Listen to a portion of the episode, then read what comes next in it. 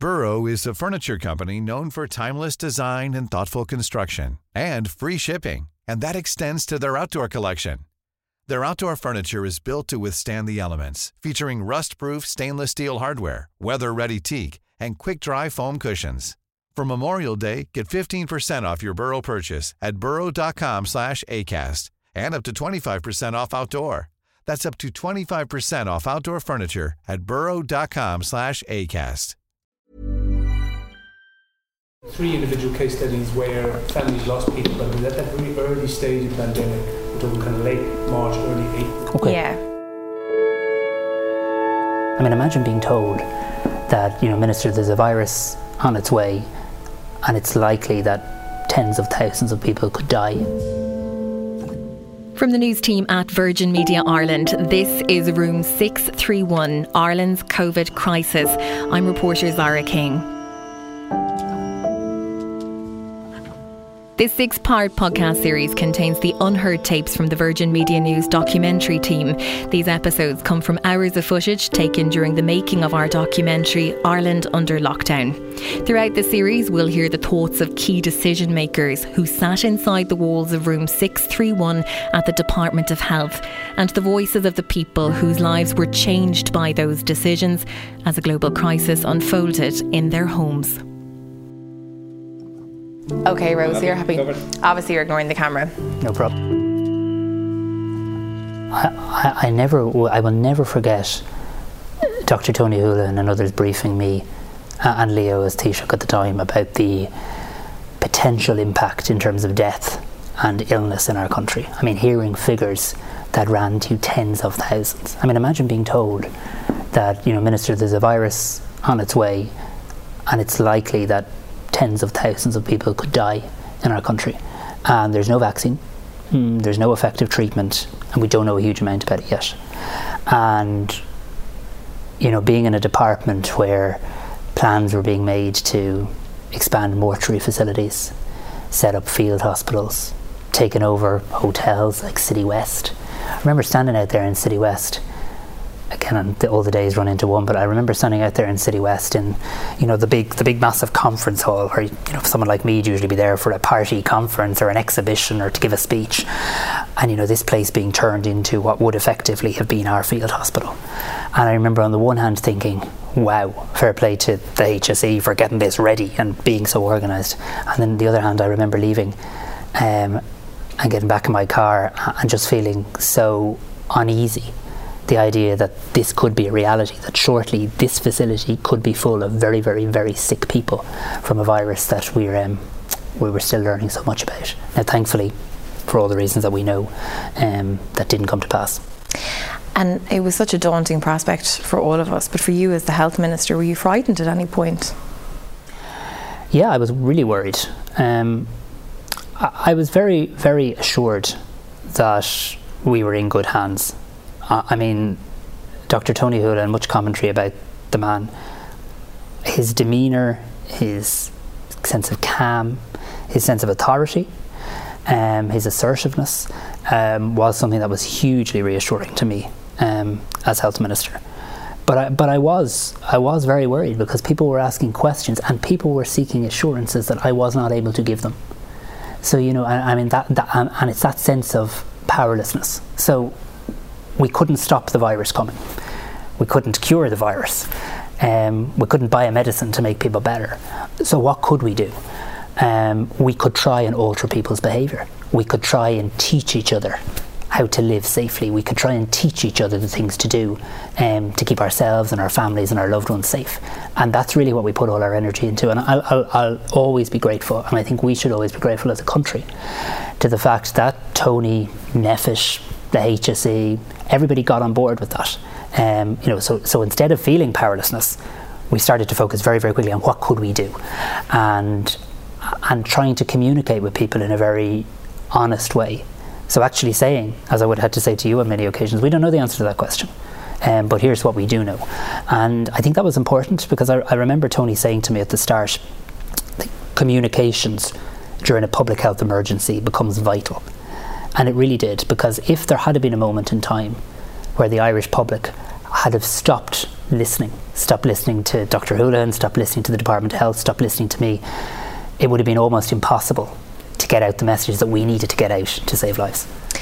So had, that was the preliminary stage and we could see it coming and then eventually the 29th of February we have our first confirmed case talk us through that day for you. What were you doing? How did you find out? Give us a sort of so this was a Saturday I think because I remember being at home and I remember sitting I remember sitting on my couch. I think I was home alone and I remember my phone ringing and I just looked at it oh, Tony Holohan and it was I'm going to guess three, half three on a Saturday afternoon, sometime around then. And you know, I, I didn't think Tony was ringing to see he was having a nice weekend um, at half three on a Saturday. So I obviously immediately answered his call, and uh, he said, uh, "I'll never forget." He said, uh, "Minister, you know what I'm ringing about, don't you?" And I said, "Yeah."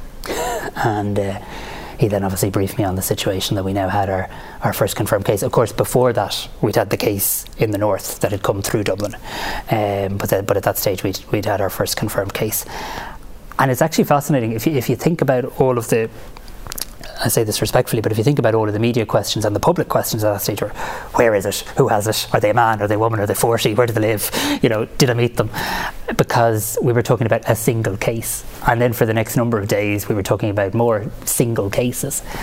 Um, and if you think of that now in the context of so many tens of thousands of cases, um, and, and I remember Tony, it was very, it was a difficult time actually because everybody wanted to know who has it, you know, where do they live? Do they live near me? Is it, are they man? Are they woman?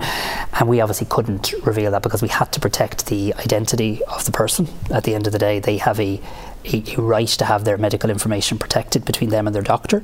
Um, and, this, and secondly, we needed people to continue to come forward. You didn't want to have a, a frenzy around every time somebody got COVID because that would have actually meant that if I had a symptom, I wouldn't have come forward for a test. And when you got that news, were you shocked or were you somewhat relieved that all the preparation, it, like almost the anticipation, some said, of it coming was nearly more of an anxious time that when it arrived there was a bizarre relief to it? Yeah, I suppose I was still shocked because I mean, uh, shocked was kind of a stupid way to be, but you know, because I was always going to come here. Like there was an inevitability about its arrival. Um, and you're right, there was this massive kind of build up to its arrival where day in, day out, we were trying to tell people about COVID 19. It's coming to Ireland, it's very dangerous, here's what you need to do. But there hadn't been any cases. Um, but still, you know, when it actually happens, uh, when you hear th- this is real now, it's here. And considering we knew that once we got one case, we were going to get many cases. And you got to remember at that time, I was seeing projections um, that were very dire um, very, very dire in terms of how many people could have gotten sick and how many people would have lost their lives. And of course, sadly, sadly, there was lots of tragedy and lots of pain in Ireland, um, and every single loss was devastating. But I can only tell you that the level of death um, that we could have seen in our country at that stage, based on the projections, was just so high. It was it was almost impossible to comprehend. And it was those first sort of two, three weeks where a lot of big deci- decisions were made. Um, our lives changed in those first two three weeks. What we knew as normal life had completely changed. Um, do you remember the conversations that were happening once we realised first cases in contingency planning? What would we do next? Can you talk us through some of the conversations that were happening at a government and at a health level? Yeah. So I mean, I mean, the first conversation was about was about capacity. And again, as we've talked about, there'd been a lot of work done already in the background to build up that capacity.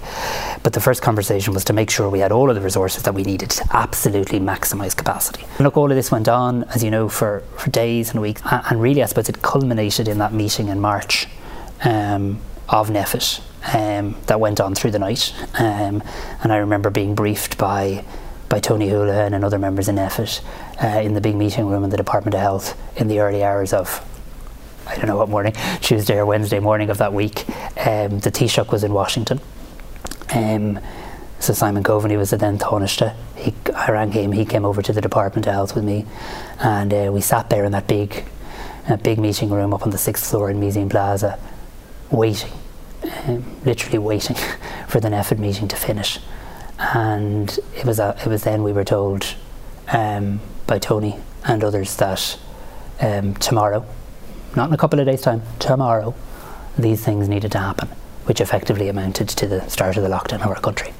And I mean, you know, two, maybe two, half two in the morning, leaving the Department of Health back into government buildings, I'm not sure, six, seven in the morning um, to get ready for the Taoiseach, who again is in a different time zone in Washington, to make an address to the people of our country, um, to be then followed by a cabinet meeting, and all to happen in, in jig time. Um, it's, even even talking about it now. It's hard. It's hard to actually believe how how quickly these things happened. You know that we had gone from a stage of me sitting on my couch that Saturday, getting the call from Tony saying, "You know what I'm ringing you about? There's a case here," to sitting in the Department of Health in the early hours of a March morning, getting ready to shut down our country.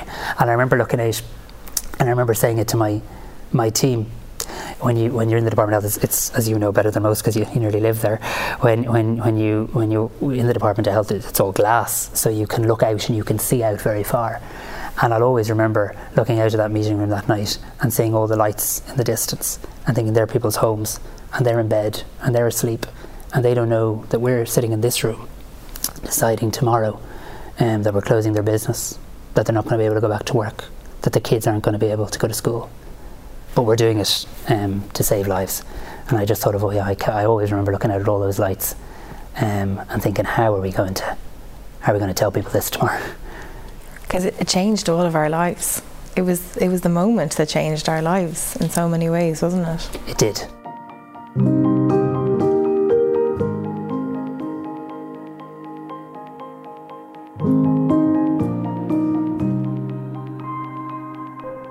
Dr. Holohan talks about how that was that meeting and that was the closing down the schools, and then he, he talks about how they had to go back to the well a couple of days later. Yeah, so you see him coming back a few days later to ask you to tighten things up again. Um, twice in that week, we had very significant effort recommendations. So we, the all-night meeting that went into the early hours, that effectively was the beginning of lockdown, starting with the schools. And then very quickly they decided, and I think this was right, um, like within 24 or 48 hours, this, this in and of itself wasn't going to be enough. And that Friday night, I remember standing in the government press centre with the Taoiseach and Tony. And that Friday night, effectively, the lockdown was in it. But you know what? I, I keep thinking about this in recent weeks. At that time, all of us, myself included, thought we were signing up for a lockdown of a number of weeks.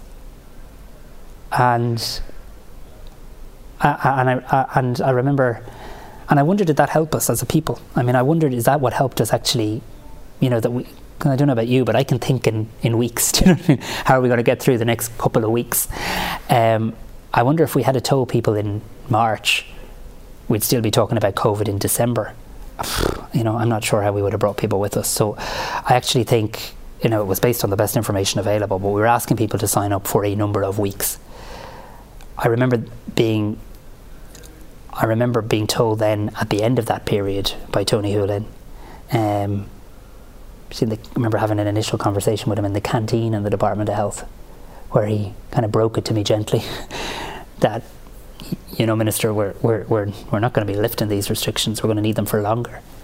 And I remember being worried at that moment in time um, because we'd asked people to sign up to, I mean, restrictions without parallel, restrictions that none of us could comprehend, restrictions that you'd never wish to impose on people in your own country except in the most emergency situation. We'd asked them to sign up for a couple of weeks, and now we were going to have to go back and say, about that, um, we need to go at this for a bit longer. And I remember wondering how people were going to respond to that. How quiet the streets were yeah. during that time. Because even I remember leaving the department every evening thinking, never going to get used to how eerily quiet it is. A car wouldn't pass.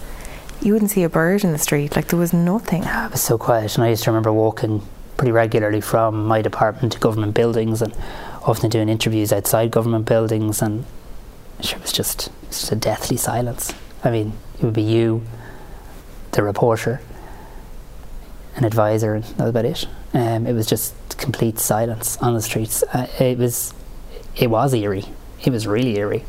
Um, and if you think about it, lockdown too, as people have called this kind of pre-Christmas period, uh, hasn't been the same because it has it, it, it, just hasn't been the same in terms of the composition. So, if you think about it, in back in March, you had to stay within two kilometres of your home.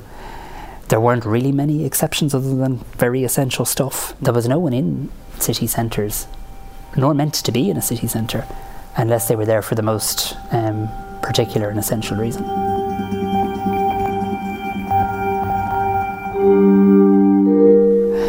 I always think that lockdown affected everybody but it didn't affect everybody in the same way. So I don't believe there's anybody in our country, probably anybody in our world, um, who hasn't been impacted by COVID 19. We all have, um, in all different ways. We all have our own worries, our own challenges, our own struggles. The impact of lockdown on each and every one of us is different. And that's one of the reasons why, and you know, people sometimes kind of get a bit mocked for it and stuff, but I mean, one of the reasons why I was trying to communicate a lot with people and talk to people and as far as you can in the middle of a pandemic motivate people to pull together and to get through this and to look out for each other and to be kind to each other was that I was very conscious and still am to this day that not everyone's home is a safe place. Um, and that we're not, and that we're all fragile, that we all have a fragility. And I think COVID really, um, really stressed and tested both of those things. Like, you know, because I know there were lots of people baking banana bread and baking sourdough. And look, we were all doing everything we possibly could to get through, you know, a time when we couldn't really leave our homes. Uh, and that was great to see people kind of trying new things and entertaining each other in Zoom quizzes and stuff. But I was also very conscious that behind that veneer of people doing their best, minding each other, um, that there was real pain um, and real hurt. And that every time we made a decision, there was a real human impact. These weren't kind of abstract decisions, there was an immediacy to it. You were deciding tonight that tomorrow I can't go to work. And look, of course, without getting into the politics of it, we obviously had to do a number of other things to make sure people could keep food on the table and a roof over their head, be it, you know, social welfare payments, uh, bans on evictions, those sort of things. Um, and that was an important part of it actually because you needed to try and keep the social fabric of our country together if you were to get everybody to pull together. And as we moved through March and April, the reality of this was that we were losing dozens of our own people every day. Yeah. And I remember even as a reporter thinking, God, if five people died in one day on any other story, it would be the biggest story that year, and we would talk about it for weeks. It would be the lead story for weeks, and it just started to become like kind of normal, which was really gross, actually. And I found that quite like shocking for you as well. I mean, in your position, seeing the numbers coming in every day, they weren't just numbers; they were families that were going on to plan very pared back goodbyes to people that really mattered to them. Yeah, they did, and and, and, and I think I think the media in this country did a, a superb job at reminding people of that fact, because numbers and statistics were being produced every night, but they weren't numbers and statistics they weren't numbers and statistics. They were our friends and our family who couldn't grieve, and they weren't they weren't nameless people, and they weren't faceless people, and and I still think we're going to have to come back to this as a country. I still think our country has gone through a very traumatic time. Um, you know, put aside the fact that generally people think Ireland did its best, and I think that's a fair comment. I think, certainly from my experience, everyone in this country be you an individual citizen or a person in authority like Tony Holohan, everyone did their best and pulled together. But parking that, there's huge trauma. And, you know, if you, exactly as you say, if you think of that like five deaths, 10 deaths, 15 deaths a day, a funeral with a closed coffin, a funeral where you had to decide which members of the family could go. I mean, just simply horrific. Again, I think I think we saw great kindness from people in our country. Um, I know, for example, the Hospice Foundation and others came together and set up a bereavement helpline and kind of extra resources and supports to help people grieve. But I, I, think at the end of all of this, and God willing, the end is soon, I think at the end of all of this, we need to look at how we stop and remember together and grieve together um, for the loss of thousands of our people um, from this awful virus. Yeah. I, I, did there was there was a bit of the commentary I must say that I didn't like at all during the pandemic, which was the reference to how many people have died every day and how many of those people have an underlying health condition. And I don't think it was in any way intentional. In fact, sorry, I know it wasn't in any way intentional. But but as though almost to say, well, they had an underlying health condition, they were sick anyway, and that just used to stick in my craw when I used to hear X number of people are sick today, but Y number of them had an underlying health condition as as though somehow or other that that was less important that they'd gotten sick. That wasn't the point. I know of the commentary, um, but but I do I do think it must have caused hurt and pain and possibly offence to, to some of those families, um, because a lot of people a lot of people who passed away with COVID did have underlying health conditions. Um, but it was our duty, our collective duty as a people, was to protect them and mind them. Um, and, and in fact, even a more important duty when they were already medically vulnerable. Um, so I don't think we should forget that. And uh, we spoke to an undertaker as part of the documentary as well, and he was talking about um, just, I suppose, it is part of our culture, isn't it? We all, we're still into big funerals as a, mm-hmm. as a country. Do you think that we're forever changed, or do you think when some semblance of normal life comes back that we'll go back to that, or do you think this has kind of changed us? Oh, I hope, I hope we go back to it. I mean, I, I think, I actually think we'll appreciate the things that we perhaps took for granted. Um, and I don't mean that in a flippant way about grief, but the idea that in Ireland we generally do grief well. Um, that we do come together as a community, that we have the wake, that we have the get together, that we remember the person over a over a pint or a, a, glass of something, that we tell stories, that we hug each other. I think it's innately who we are. Um, and I think, if anything, there's a, a longing um, to get back to that point. I mean, I think one of the big things that has changed in our country is now an appreciation for so many of the things that we never even stopped to think about. Um, I, I, I mean, that's that's one of the changes that it's had on me, is that actually the simple things, the small things, the little things, the things we took for granted, the people we took for granted. Um, I think COVID has made us stop and think about all of that again. Like, I, I don't think if something good is to come of this pandemic, I think it'll be in that space that we're beginning to, I hope, individually and collectively reassess what does a good life look like? What's success? Uh, my mum used to always say success is liking what you do, and it's kind of, it's kind of true, you know. I mean, success is it's about your family, it's about your community, it's about your sense of belonging, um, and, and I, I, think COVID has done that. I also think I also hope it's made us appreciate other people that we take for granted. Like we were all saying, stay at home to keep yourself safe, stay at home to keep your family safe. What about all the people who didn't stay at home? Because they couldn't. And, I, I'm not just talking about the amazing people in the health service, uh, because we rightly acknowledge them all of the time, but I'm also talking about the bin men, the postmen. I tell this story, but I, I, I just think it's such a good example of what an amazing country this is. Postmen and women at the start of this pandemic came to us and said, we know where the older people live. We know where the vulnerable people live. We call to their houses every day, dropping off the letters. How can we help? And they offered they didn't ask for a change of terms and conditions, nothing, just out of sheer kindness. They offered to knock in on, call in on, in a socially distant, safe way, you know, the older person living in the community to see if they needed a prescription picked up in the pharmacy or a few messages dropped in. I mean, that's who we are. Um, so, all of those people that perhaps we've taken for granted for years, um, I hope we'll stop and never do that again. Burrow is a furniture company known for timeless design and thoughtful construction and free shipping and that extends to their outdoor collection. Their outdoor furniture is built to withstand the elements, featuring rust-proof stainless steel hardware, weather-ready teak, and quick-dry foam cushions. For Memorial Day, get 15% off your Burrow purchase at burrow.com/acast, and up to 25% off outdoor. That's up to 25% off outdoor furniture at burrow.com/acast. Hey, Dave. Yeah, Randy. Since we founded Bombas, we've always said our socks, underwear, and T-shirts are super soft. Any new ideas? Maybe sublimely soft. Or disgustingly cozy. Wait, what? I got it. Bombas. Absurdly comfortable essentials for yourself and for those facing homelessness. Because one purchased equals one donated. Wow, did we just write an ad? Yes. Bombas. Big comfort for everyone. Go to bombas.com slash ACAST and use code ACAST for 20% off your first purchase.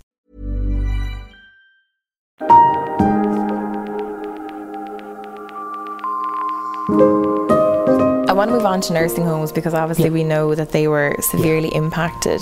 Um, again, at what stage did you kind of realise things in nursing homes were, were really serious and that they were going to need a lot more help? So I can't put a specific date on it, but it became very clear very quickly um, that our nursing homes were, were in a very bad way. I, I, and I want to just, I want to just be careful what I say here because I know of many, many, many really good nursing homes. People who did everything right, for want of a better phrase. People who followed all the infection control guidelines, people who looked after their staff, people who looked after their residents, and COVID still got in. So I wouldn't like any of my comments to be seen as critical of people doing their best out there. Um, because this is a highly, highly, highly infectious virus, and if it gets in, it's almost impossible to keep it out. Now, I think every day and I probably will think every day for the rest of my life.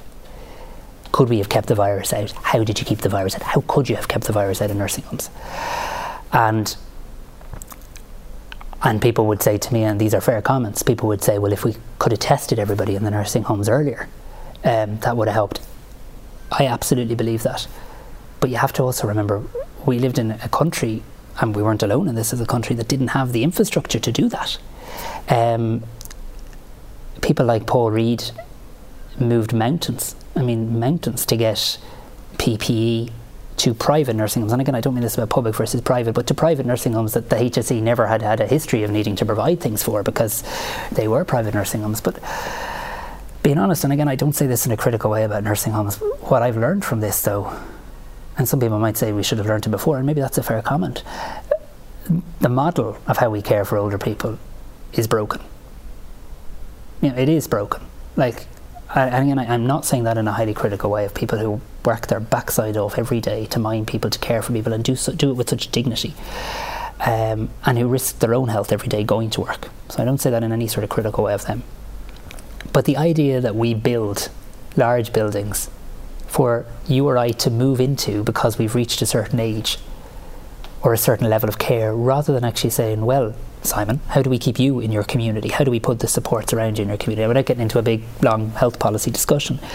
And that's what, when we talk about Sláintecare and reforming the health service, that's what it has to be about. There are some countries that haven't built nursing homes, or certainly not many, in a very long number of years, because there'll always be a place for nursing homes.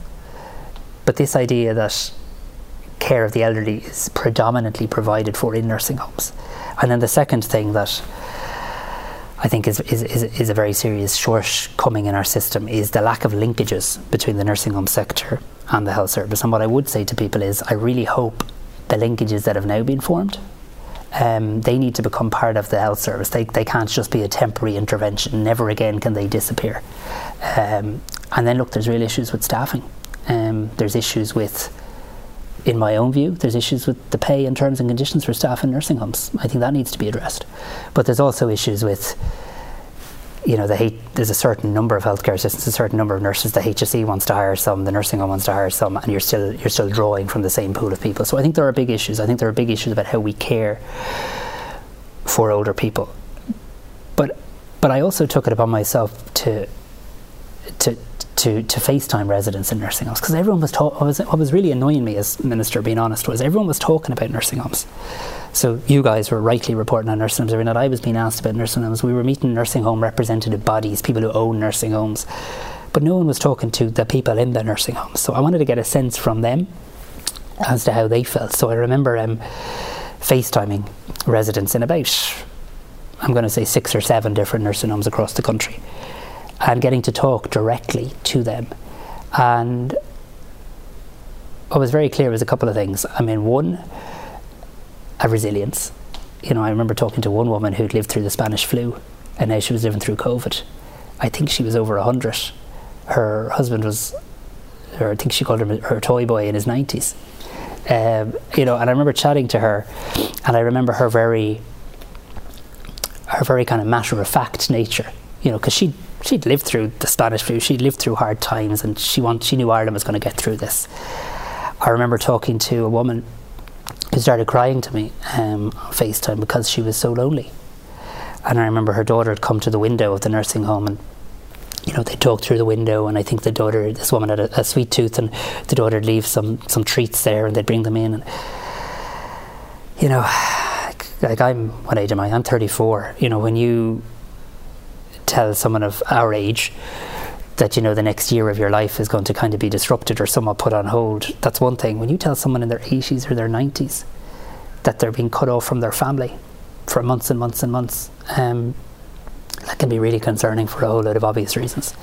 So uh, so I, I, used to think it was important to hear directly um, to directly from them. But I just have to say, I mean, a highly infectious virus we see every year with the flu, it's almost impossible to keep it out of congregated settings. And that was again back to why all of us as a people needed to do everything we could to get the virus down because the lower we got the numbers in the community, the less likely it would be that the virus would spread. But again, I remember people like Tony, Tony Holohan being criticised, for want of a better word, um, for kind of, you know, why didn't you bring in visitor restrictions earlier? And you know, I fully support him 110% in his decision because, one, he was following the evidence, and I think the evidence is quite clear that he made the right call. But secondly, he was also conscious, as we all should be, of the human impact of telling somebody in their 80s or 90s or someone with dementia, taking away their support structure and leaving them in very good care but isolated from their loved ones. I mean, these were the these were the really difficult decisions that had to be made on a daily basis. One of the key questions, I suppose, in terms of nursing homes, though, was when nursing homes asked for help, did it come quick enough? And I think that's I think that's a fair point for all of us to reflect on. My honest sense is that the Department of Health, the HSE, did everything humanly possible to support nursing homes. But was it, But quick, that also was it quick enough? As quick, sorry, and, and sorry, no, that's a fair point. And they did everything they possibly could to support them as quickly as they possibly could. But back to my original point, would it have been much better to be able to test people quicker working in nursing homes? Without doubt, without doubt. But we didn't have the testing facilities built up. So they, they had to build testing facilities that never existed before for a virus that we didn't know of before. And the moment they got to a point where they had that capacity, they started doing the what they call serial testing programs, and that is that has, I believe, saved lives. Would would I dearly love that we could have done that months earlier? Absolutely. Um, do I believe that it was possible to do it? No, I don't.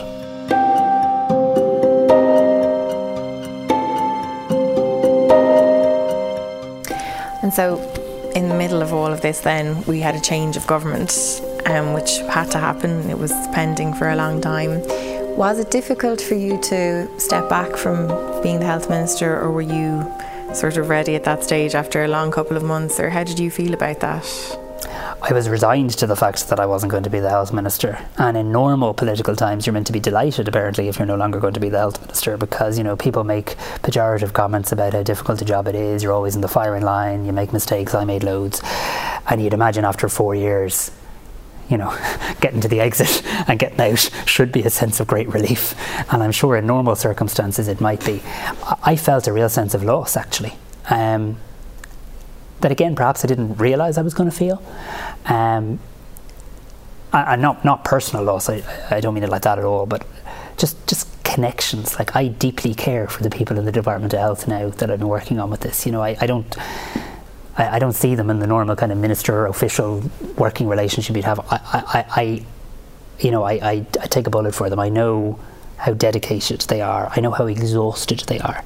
Um, I know the sacrifices that they've made, and I know their names. And many of the Irish people don't. You know, they know the names of Tony Holohan and Ronan Glynn and a few others. I know the the near army of people working behind them um, to make sure Tony Holohan can do his press conference every evening. To make sure Ronan is ready, you know, that, and they're also, you know, people that deserve our thanks and gratitude. And I also felt I just felt, and it probably sounds like a stupid thing for a politician to say, but it, it is true. I mean, I just felt a connection with people.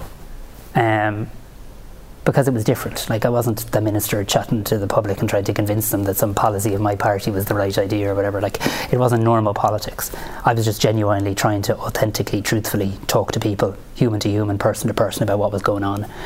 And, and very interestingly, they started talking back to me. So I, I used to get, I mean, a crazy amount of, and I say that affectionately, I was honoured and delighted to get it, but a massive amount of um, correspondence, letters, cards, mass cards, you know, little gifts to keep you going, like you know, messages from people across the country saying you're looking a bit tired, keep your, keep going. Messages from children, and they really stuck with me. Actually, kids writing to me, like thousands of children, writing to me and you know telling me their views on COVID and asking me about COVID and asking me to explain to them why they couldn't see their granny, or also telling me, look, they knew why they couldn't see their granny, and here's what they were doing instead to make sure their granny didn't feel alone.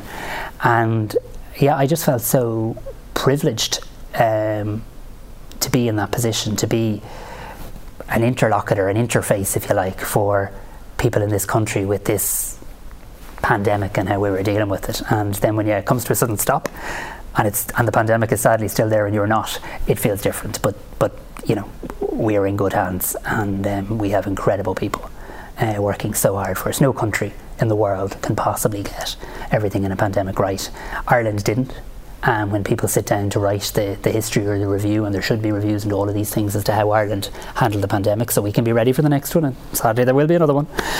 Um, people will find things that we did well and things that we could have done better. But what I will always know, always know, is that it was never, ever for a lack of effort um, or sincerity or hard work on the part of um, officials in the department, people in the HSE, frontline workers, you know, uh, th- they left nothing behind. They left nothing in the dressing room. They did everything possible, and I, I'm very proud of them all.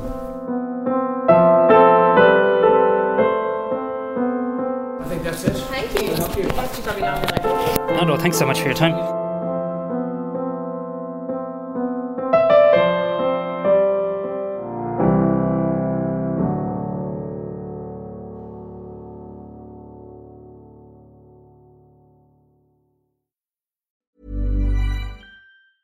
Hey, it's Danny Pellegrino from Everything Iconic. Ready to upgrade your style game without blowing your budget? Check out Quince. They've got all the good stuff shirts and polos, activewear, and fine leather goods, all at 50 to 80% less than other high end brands. And the best part? They're all about safe, ethical, and responsible manufacturing. Get that luxury vibe without the luxury price tag. Hit up quince.com slash upgrade for free shipping and 365 day returns on your next order. That's quince.com slash upgrade.